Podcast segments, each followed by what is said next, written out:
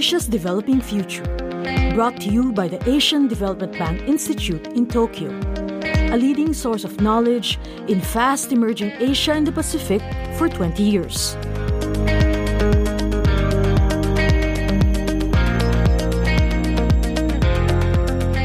Central banks are running out of wiggle room, having lowered interest rates, in some cases to zero or negative, and are losing influence over markets becoming accustomed to a low rate regime.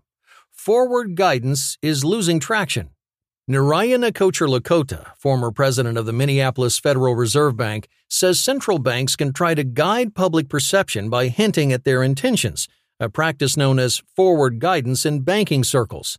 And he used to think that once interest rates were at the lowest they could go, a position called the lower bound, forward guidance was a good tool to use.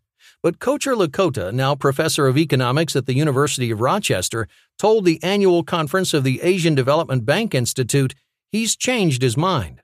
And the Fed used forward guidance in a variety of ways during his recent seven year stay at its, its effective lower bound of 25 basis points. In the Fed's case, it used two kinds of uh, forward guidance the, uh, during, the, the during the, the slow recovery. The first was lower for longer, as the Fed announced that the Fed funds rate would stay at or near a quarter percent, the effective lower bound the Fed had adopted, for longer than currently anticipated by investors. The second was a more gradual for longer, as the Fed announced that the Fed funds rate would rise from its current low level more gradually than currently anticipated by investors. So lower for longer and then more gradual um, for longer. Now, both of these types of communication have the same intent.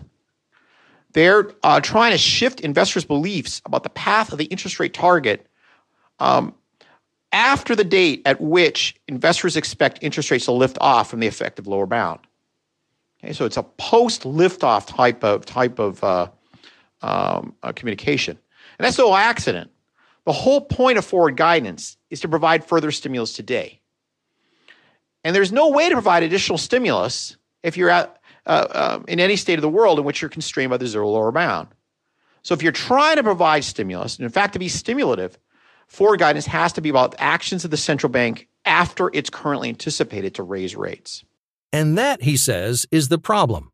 While a future crisis is likely to be fixed quicker, within six months to a year by his estimate, Kocherlakota said the public perception is likely to be that low rates will need to be in place for a long time. The memory of former financial crises will cause the public to be skeptical about a quick recovery. And I was a big fan of forward guidance, uh, certainly during when the Fed was implementing it. But I have to say, I'm skeptical of the utility of forward guidance uh, if people expect to stay at the zero lower bound to be a long one. So this is a big restriction on the usefulness of forward guidance. If the public anticipates that the central bank will be constrained by the zero lower bound for a long period of time, if the public is thinking, okay, the central bank is going to be constrained by the zero lower bound for a 10 year period, for example, just take an ext- maybe a somewhat extreme example, uh, that means that if you're going to have effective forward guidance, it's going to have to be about something that's going to happen 10 years or later. At the Fed, the term of a chair is only four years. The term of a president of the United States is no longer than eight years. Can a current chair and her monetary policy committee credibly communicate about how the committee will uh, behave at a decade hence? in my view, few would deem uh, such information to be credible. And I, I've emphasized the U.S. case because that's what I'm more familiar with. But I think the same credibility concerns would show up in any any uh, in, in, in essentially any monetary policy uh, uh setting setting uh, regime. So if you're going to be at the zero bound for a long period of time, I do not think forward guidance is going to be your your answer.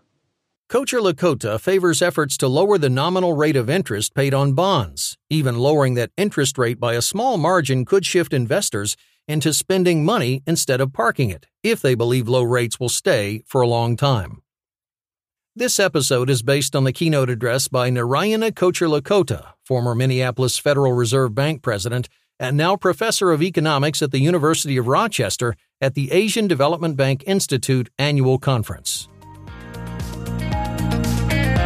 This has been Asia's Developing Future, brought to you by the Asian Development Bank Institute in Tokyo See the show notes for the transcript and related material.